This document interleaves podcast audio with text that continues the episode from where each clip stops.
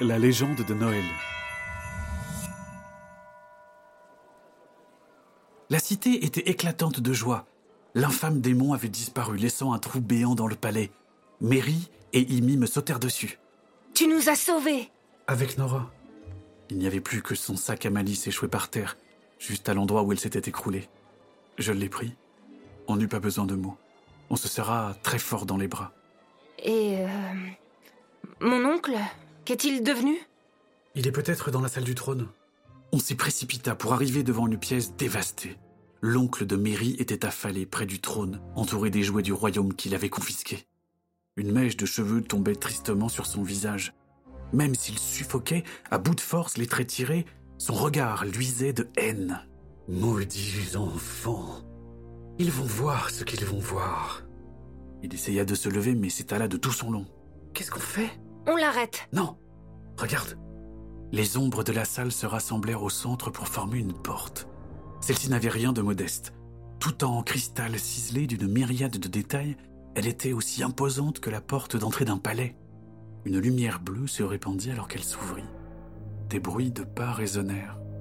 Une grande silhouette blanche pénétra dans la salle, baignée de volutes de fumée noirâtre. Avec son ample robe immaculée et sa large capuche qui lui masquait le visage, on aurait dit un moine.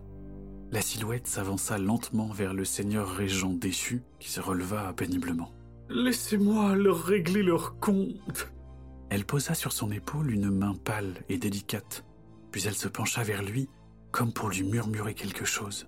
Alors, tout est fini? Un nouveau murmure arracha un sourire triste au pauvre ex. Et il eut ce geste étrange. Il prit la main de la silhouette comme un enfant prendrait la main de sa mère.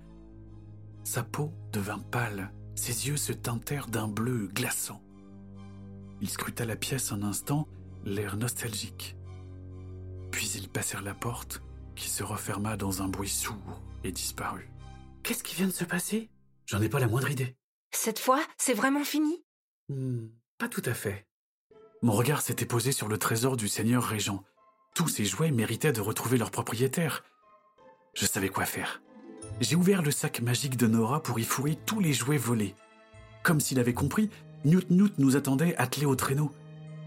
On passa le reste de la nuit à redistribuer tous les cadeaux. Ce fut la plus belle fête de Yule que le royaume ait jamais connue. Un moment unique, où les enfants comme les adultes partagèrent cette joie toute simple du cadeau au pied de la cheminée. C'était la légende de Noël. On espère que cette histoire vous a plu. On vous souhaite de bonnes fêtes et on vous donne rendez-vous le 7 janvier pour encore plus de petites histoires.